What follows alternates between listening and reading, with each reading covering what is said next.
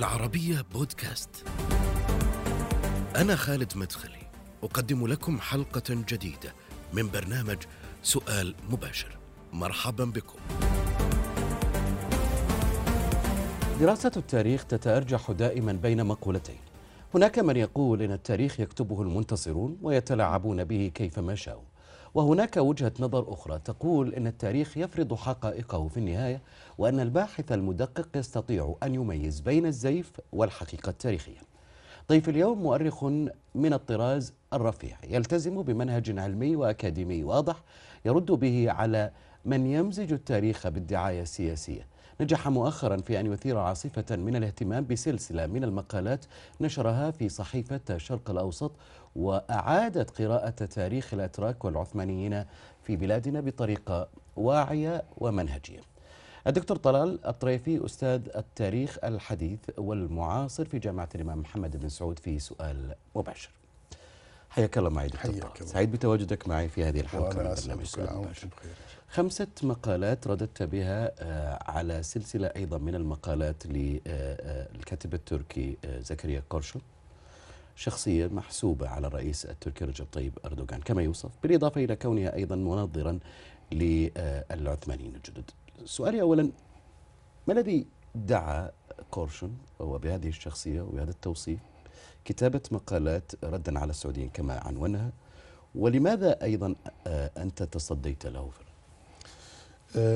حقيقة حينما نود أن نتحدث عن أسباب كتابة قرشون لهذه المقالات في هذا الوقت تحديدا، أو حتى موافقتها مع المرحلة الحالية التي تعيشها تركيا حاليا من خلال سياستها التي تحاول أن تفرضها على المنطقة، لابد أن نعود في الأمر إلى أصوله، بأن هنالك مسألة مهمة ولا بد أن نفرق بين خطابين، الخطاب النخبوي والخطاب الشعبي.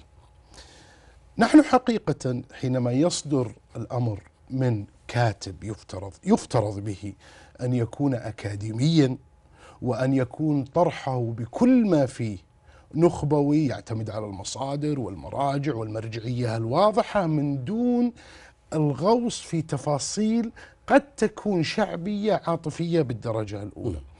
لكن للأسف قرشون من خلال مقالاته انتهج الأسلوب الشعبي الذي يعتمد على الغوغائية المثيرة للعاطفة م. التاريخية م. وبالتالي ابتعد عن المجال النخبوي.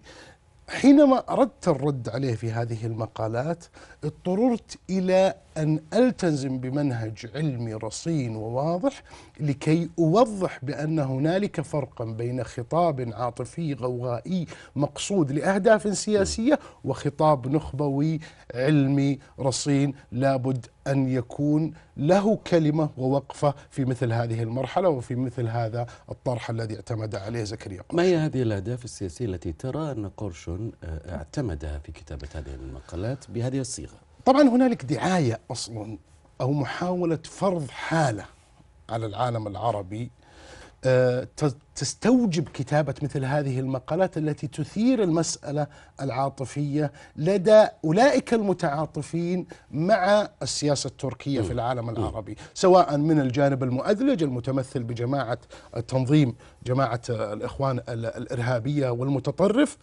فبالتالي مثل هذه التيارات ومثل هذه الأصوات المتعاطفة، والأصوات أيضا التي لديها نوع من التأرجح أو الصمت، لابد أن تتنبه مثل هذا الخطاب العاطفي الذي يستثير العاطفة في في بهدف الوصول إلى تأييد للسياسة التركية الحالية التي حتى ولو كان الطريقة التي يعتمد عليها في كتابة هذه المقالات التدليس والتزييف والتمويه. أنت قلت في جزء من مقالك بأن الكاتب التركي ظن أن التاريخ سلاح له، دون أن يعي بأن هذا التاريخ لا يرحم من لا عمق له فيه، فقامر في طرح موضوعات تاريخية خطيرة بالنسبة إلى الأتراك في آسيا الصغرى، وبصياغة التاريخ المركب المليء بالتدليس والتمويه وغير المبني على المرجعية العلمية الرصينة.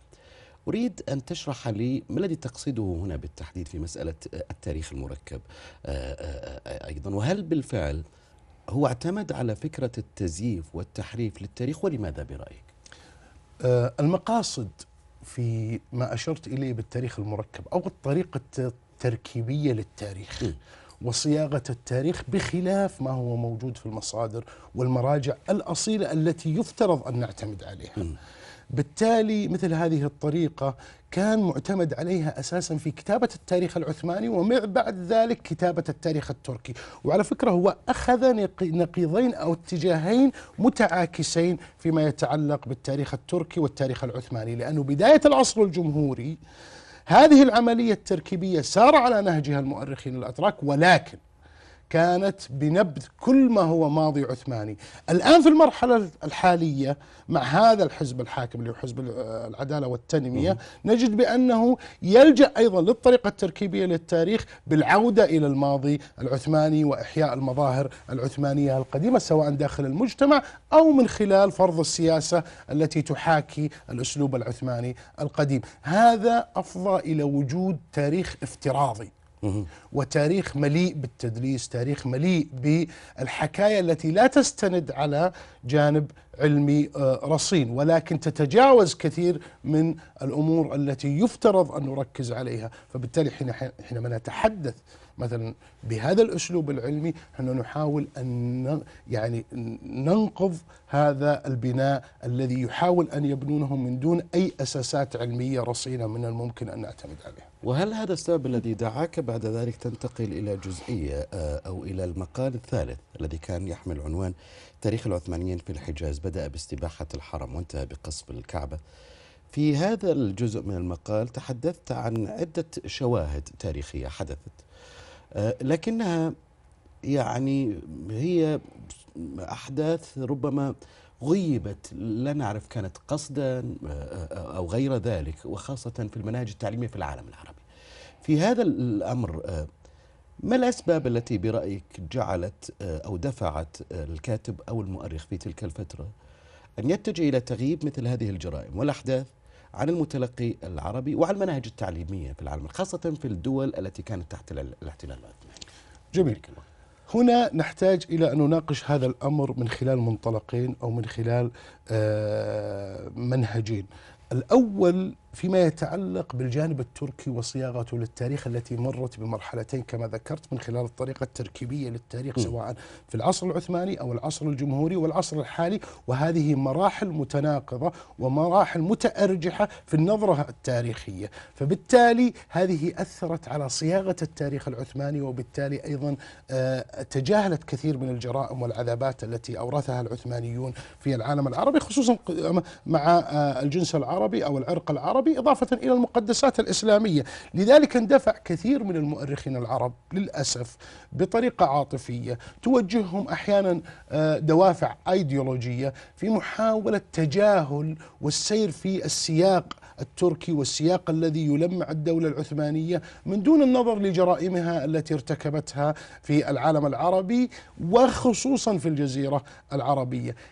يؤيد هذا أيضا كما قلت لكم أنه هنالك نظرة أيديولوجية، نظرة قد تكون حزبية متطرفة كما ذكرت في متمثلة في الإخوان أو المتعاطفين مع الطرح التاريخي السائد الذي حمل لواءه كثيرا من المؤرخين المعروفين في تاريخنا العربي، ليس فقط لأنهم يعلمون أو كشفوا مثل هذه الجرائم فقط أو الطريقة التركيبية للتاريخ، لكنهم في الوقت نفسه تجاهلوها كي لا يحدث أي إشكالات في الجانب التاريخي أو يغوصوا في تفاصيل تحتاج إلى التحليل والمناقشة والاستقراء أكثر من العرض التاريخي أو طريقة العرض التاريخي التي ينتهجها المؤرخون.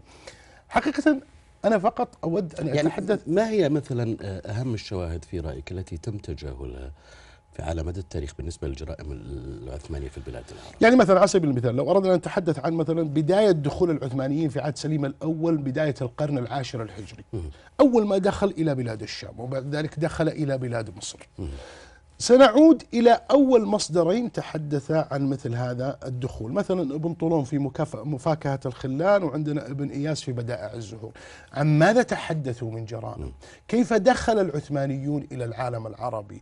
دخلوا أشبه ما يكون بدخول الغزاة، هم لا يختلفون تماما عن دخول المغول ودخول هلاكو إلى بغداد سنة ستمئة وستة وخمسين، اجتياح بل أشد قسوة وأشد ضراوة مما كان في عهد المغول أو في في الغزو المغولي. يعني حينما يمشي الجندي العثماني داخل الأسواق العربية وهو يشرب الخمر ويجاهر بشرب الخمر في نهار رمضان، هذه فيها إشكالية، فيها مشكلة في الذوق العام، في محاولة تعميق الفساد والفسق داخل المجتمع. حينما يسبى النساء ويحولن إلى عبيد في بلاطات الأتراك، هذه أيضا فيها إشكالية. حينما تأتي وتأخذ أرباب الحرف والصناعات وتنقل حتى الرخام من القصور العربية إلى القصور في اسطنبول، هذه أيضا إشكالية والجريمة تجاهلها المؤرخون. أضف إلى ذلك بأنهم لم يكونوا يقيموا وزنا للمقدسات. وكيف كان ذلك؟ حينما احتل العثمانيون، وأنا حقيقة أقولها بكل تجرد، هو احتلال. حينما احتل العثمانيون الحجاز، لأنه كان بالقوة القهرية، وهم أجبروا الشريف على أن يأتي ويعلن ولاءه للعثمانيين. حينما احتلوا الحجاز بعد تسع سنوات بالضبط، عام تسعمائة واثنين وثلاثين للهجرة، استباح العثمانيون الحرب، افترشوا الأسواق وأخذوا من الأسواق من دون أثمان، وافترشوا أروقة المسجد الحرام، وامتهنوا كرامة الناس وأخرجوا الناس من بيوتهم، حتى أن الشريف خرج خارج مكة حتى لا يدخل في صراع مباشر مع العثمانيين، وكل هذا بذريعة الدفاع عن الحرمين الشريفين. تدافع عن الحرم، من الذي يستحق الدفاع؟ ندافع ضد البرتغاليين وألا ندافع ضد العثمانيين؟ وهذا ذكره ابن فهد في ابن فهد المكي في تاريخه. الآن تحدثت عن مصر، عن الشام، عن مصر تقريبا أشرت في بعض، وعن الكعبة أيضا واحتلال الحرم الشريف. هو حينما كان هذا كانت هذه الاستباحة، استمرت مراحل الامتهان للحرم المكي والحرمين بشكل عام إلى عام تسعمائة وستة عشر، حينما قاموا بقصف الكعبة. يعني أبرهة الحبشي لم يقصف الكعبة ولم يمس الكعبة، بينما هؤلاء تجرؤوا وقصفوا الكعبة عام تسعمائة وستة عشر أثناء الثورة. وبالتالي هذا أنا أعتقد بأنه يعني شيء لا يقارن بما فعله الآخرون مثل القرامطة والأحباش. يعني القرامطة صح، يعني ما الذي يختلفون عنه العثمانيين مع القرامطة؟ إذا كان القرامطة أخذوا الحجر الأسود، والعثمانيين استباحوا ست قطع من الحجر الأسود ووضعوها للتزيين داخل ماذا اسطنبول. المدينة دكتور طلال؟ المدينة المنورة، طبعا المدينة المنورة هذه جريمة ضد الإنسانية لا زالت أثارها إلى يومنا الحالي. لما تتحدث عن المدينة وتتحدث مثلا تستذكر قضية السفر برلك والتهجير القسري لأهالي المدينة وما أحدثه هؤلاء. وذكروا على فكرة كثير من المؤرخين وكثير من الذين عاصروا الأحداث، زي مثلا حسين زيدان، أحد الذين عاصروا المسألة بكل تفاصيلها، ويتحدث في سواء في كتابه أو سواء في ما في بعض الفيديوهات المسجلة له، وهو يتحدث عن هذه المعاناة وهذه المأساة. وهو يتحدث أيضا عن أنهم كانوا يحيلون شوارع المدينة إلى خمارة وبيع الخمر، ووصل الحال من المجاعة إلى أن الناس أكلوا القطط وأكلوا الجثث، نبشوا القبور وأكلوا الجثث. وطبعا هذا في في كوم، والمذابح التي اقترفها فخري باشا، يعني هو أحرق قرى كاملة بمن فيها من مش... من شيوخ كبار في السن، نساء عاجزات لم يستطعن الخروج من من دورهن، أحرقت بالكامل ببساتينها. أضف إلى ذلك أنه توج هذا العمل بسرقة المقتنيات النبوية، ومن ثم قام بتشريك الحجرة النبوية والحرم النبوي بشكل كامل، مهددا أنه إذا ما دخلت عليه القوات سيفجر الحرم النبوي. أنا أعتقد بأنه مثل هذا الحديث دائما كل ذلك يحدث مع، والبعض كان يصف مثل ذلك بأنه من باب الفتوحات. وربما هذا يعيدنا إلى مسألة الجدل اللي يثير بين الغزو، مفردتي الغزو والاحتلال أو الاجتياح. نحن لدينا إشكالات يا أستاذ خالد فيما يتعلق في استخدام المصطلحات الصحيحة والدقيقة. نعم. طبعا حقيقة أنه لا تفتح إلا بلاد الكفر، هذا شيء لا يمكن، أو البلاد المخالفة عقديا غير المسلمة. فبالتالي حينما أقول فتوحات، هذا لا ينطبق على مسألة استباحة العثمانيين واحتلالهم للعالم العربي، لأن ما حدث كان احتلال، لأنه جاء بقوة قهرية، لم يأتي لا بشورى ولم يأتي باستدعاء، هو جاء بقوة قهرية وجاء بالسيف ودخل من خلال معارك ومن خلال عذابات ومن خلال استباحات ومن خلال أيضا قتل وجرائم. أنا سؤالي لك حول نظرة الأتراك للعرب وللسعوديين تحديدا، هل يشكل اليوم السعوديون والسعودية عقدة لدى الأتراك؟ حقيقة هذا أمر قد يكون ممتد وله جذور تاريخية من عصر الدولة العثمانية، لأنها كانت تنظر للدولة السعودية الأولى وبعدها الدولة السعودية الثانية، وحتى في عصر في عهد الملك عبد العزيز المؤسس طيب الله ثراه من باب الندية ومحاولة التشفي بكل ما هو سعودي على رغم عدم النجاح. لذلك سنجد بأنهم أول ما بدأوا ضد الدولة السعودية بدأوا بمحاولة إشاعة الدعاية بما يسمى المصطلح الوهابي ومحاولة التشويه، فهم أكثر من عمق مسألة الوهابية والمصطلح الوهابي، وعلى الرغم ذلك لم ينجحوا. وهذا على فكرة حتى زكريا قرشون في كتابه في أحد كتبه يتحدث ويتناقض مع النظرة التركية، بل بالعكس يقول بأنه هو مذهب أو هو عقيدة أو أصول في الدين لا تختلف عما جاء في أصول الدين الأولى للإسلام. بعد ذلك حاولوا انتهاج الجانب العسكري، هذا الجانب العسكري لكي يفرضوا على السعوديين الانضواء تحت لوائهم، ولم يستطيعوا، ما استطاعوا أن يحدثوا ذلك، فعلا هم أسقطوا الدرعية وقاموا بالجرائم وأتوا بالعلماء والوجهاء ووضعوهم أمام سور المقبرة وقاموا بالعزف بالعزف بعزف الموسيقى العسكرية وأعدموهم بالمدافع. يا رجل حجروا حشروا رؤوس الناس في المدافع. كان في استهداف متعمد يعني للعلماء الناس أيضا في نعم تلك الفترة. نعم. قتل ممنهج أيضا. آه هذا ربما كذلك يدعوني للتساؤل عن قضية تظهر بين الفترة والأخرى دكتور أيضا طلال، مسألة الخلافة التي نسمع عنها. يعني على المستوى التاريخي هناك إشارة من الكاتب التركي في مقاله أو في مقالته لهذا الموضوع، هذا الاستحضار المكثف من قبل الأتراك لمسألة الخلافة اليوم ماذا وراءها من أهداف؟ حقيقة لو أذنت لي فقط أستاذ خالد بأنه أتوقف قليلا لكي أستكمل نظرة تجاه السعوديين، لأنه أنا أنا حقيقة يعني في فكرة مهمة جدا. أنا قلت بأنهم هم يحاولون أن يتشفون بكل ما هو سعودي على غرار الموقف السعودي. يعني لو استحضرنا الملك عبد العزيز رحمة الله عليه حينما أخرج الأتراك وطردهم العثمانيين طردهم من الأحساء، كان في الحامية العثمانية ألف ومئتين عسكري تركي، لم يرق ولا قطرة دم واحدة من هؤلاء. وكان أولى أو المنطق يقول بأنه سيتشفى ثأرا مما أحدثه العثمانيون سابقا بإقامة مذبحة داخل هؤلاء الأتراك، لكن على الرغم من ذلك الملك عبد العزيز رحمة الله عليه تعامل وفق الشيمة والمبدأ الإسلامي الأصيل. أعود لمسألة الخلافة.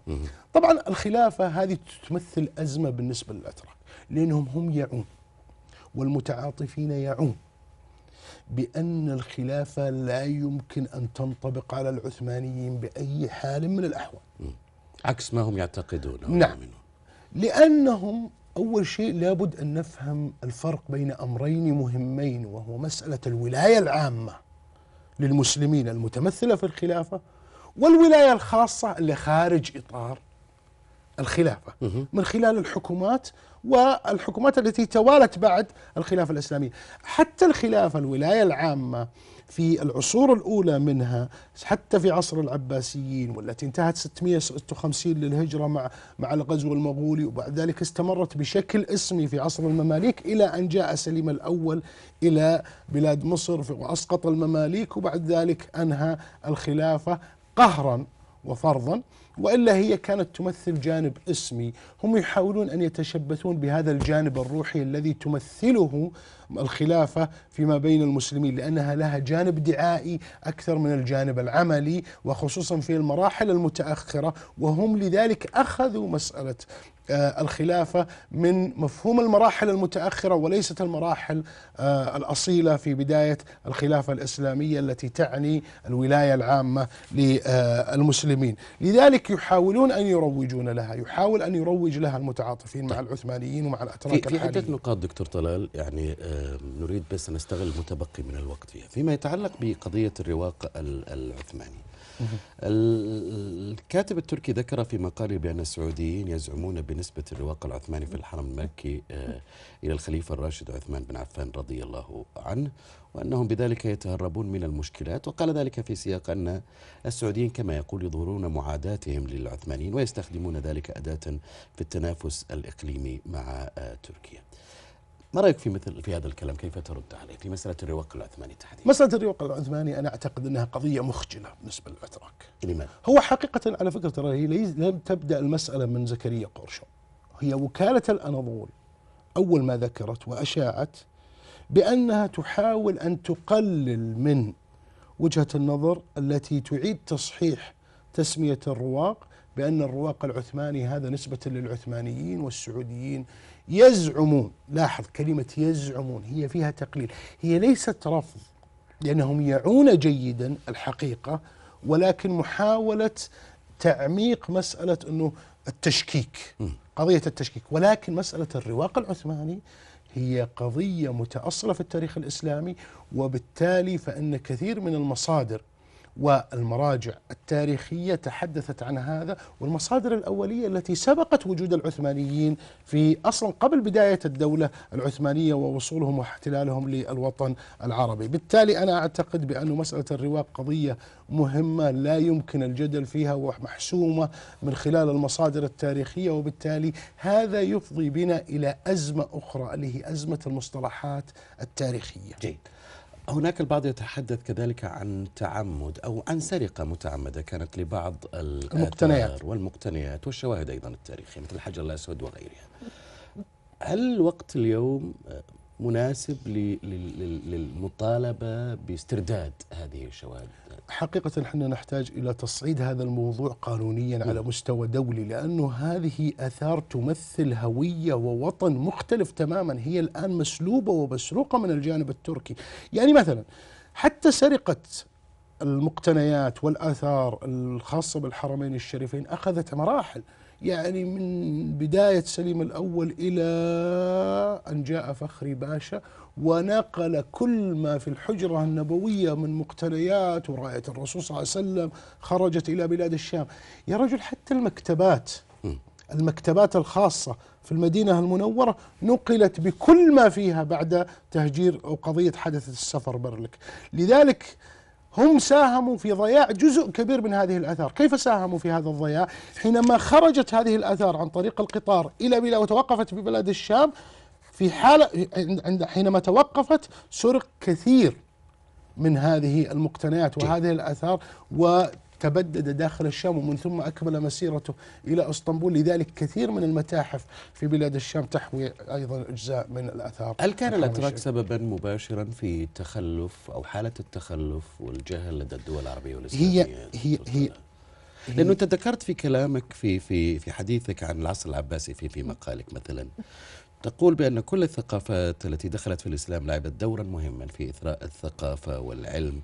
هناك علماء من أصول فارسية وغيرها أيضا من العرقيات، لكن في المقابل لم نسمع عن علماء أو فلاسفة أتراك في العصر العباسي، وهذا أيضا ربما يجعلنا نتجه أو نذهب إلى شاهد آخر المتعلق بالفرمان الشهير بتحريم الطباعة أيضا. فهل كان هذه الحالة هل كانت سببا في حالة التخلف والجهل التي يعيشها العالم العربي والإسلام أه سابقا واليوم؟ بالنسبة للأتراك لو عدنا إلى التاريخ م. والتاريخ القريب أيضا، حتى في بداية اتصالهم مع العالم الإسلامي هم شعوب جاءت بدون لغة مكتوبة، ولك أن تتخيل بأن شعب يأتي إليك بلغة محكية غير مكتوبة. هم يحاولون أن يستنطقوا بعض تاريخهم القديم من خلال النقوش، فلك أن تتصور أنه شعب يأتيك في مرحلة وصلت فيها الحضارة الإسلامية ما وصلت إليه في العهد العباسي أو في العصر العباسي من دون لغة مكتوبة. نحن ساهمنا، ثقافتنا العربية ساهمت بشكل مباشر في بناء الثقافة التركية اللاحقة، لأنهم جاءوا بدون حضارة، وهذا بشهادة الجميع وبشهادة التاريخ. ولذلك قلت بأن العثمانيين في العالم العربي لم يكونوا سوى اسم وبعض أحجار وكثير من العذابات التي حقيقي، وهذا مرآة تعكس حقيقة الوجود العثماني في العالم العربي. لذلك الثقافة الإسلامية أو العالم الإسلامي يحتفظ بكثير من الفضل للأجناس غير العربية، لكن إلا التركية. التركية في الجانب العسكري، لكن الأجناس غير العربية مثلا احنا نتحدث عن الفرس، نتحدث عن الهنود، عن الأمازيغ، كان منهم علماء، كان منهم من أفاد الثقافة والحضارة الإسلامية، وبالتالي كانوا أعلام حتى في اللغة العربية وفي الحديث وفي العلوم الشرعية وفي العلوم الطبيعية، فبالتالي لا يمكن تجاهل مثل هذه الوقت الأجناس. الوقت المتبقي من البرنامج في دقيقتين نحاول أن نأخذ وجهة نظرك في الرد على المقال الأخير الذي كتبه قرشون. ماذا يريدون يريد السعوديون مني؟ وذلك بعد أن رددت عليه بسلسلة المقالات. طبعا أنا قرأت حقيقة اطلعت على هذا المقال الأخير، وحقيقة حينما تحاول أن تفند ما جاء في مقال زكريا قرشون ستجد بأنه ارتكز على ثلاثة محاور مهمة. م. الأول الشخصنة، الإساءة الشخصية المباشرة لي شخصيا وهذا لا يهم. م. وأيضا الرفع من قيمة ذاته، وهذا سيطر على تسعة وأربعين بالمئة من نسبة مقالته. الجوانب التاريخية لم يجب ولا على جانب على أي جانب تاريخي، هو تناول أثار قضايا تاريخية جديدة في نسبة أربعة وعشرين بالمئة. باقي المقالة كان يتركز على الجانب السياسي ومحاولة مداولة الأمر السياسي ودعم قوة أردوغان وفي في المنطقة، لأن ما يحدث الآن في في في العالم العربي من سياسة الحكومة التركية ما هو إلا محاكاة للماضي العثماني. يعني حينما تتحدث مثلا عن عفرين, عفرين مثلا سابقا، المدن الليبية، القرن الأفريقي، الحالة القطرية التي تمثل أيضا مأساة وحالة مخجلة مخزية مقززة حتى لنا كعرب، لأنها عملية انبطاح كامل للجانب التركي، وهي انبطاح ثنائي، يعني انبطاح للأتراك وانبطاح أيديولوجي لحزب آخر.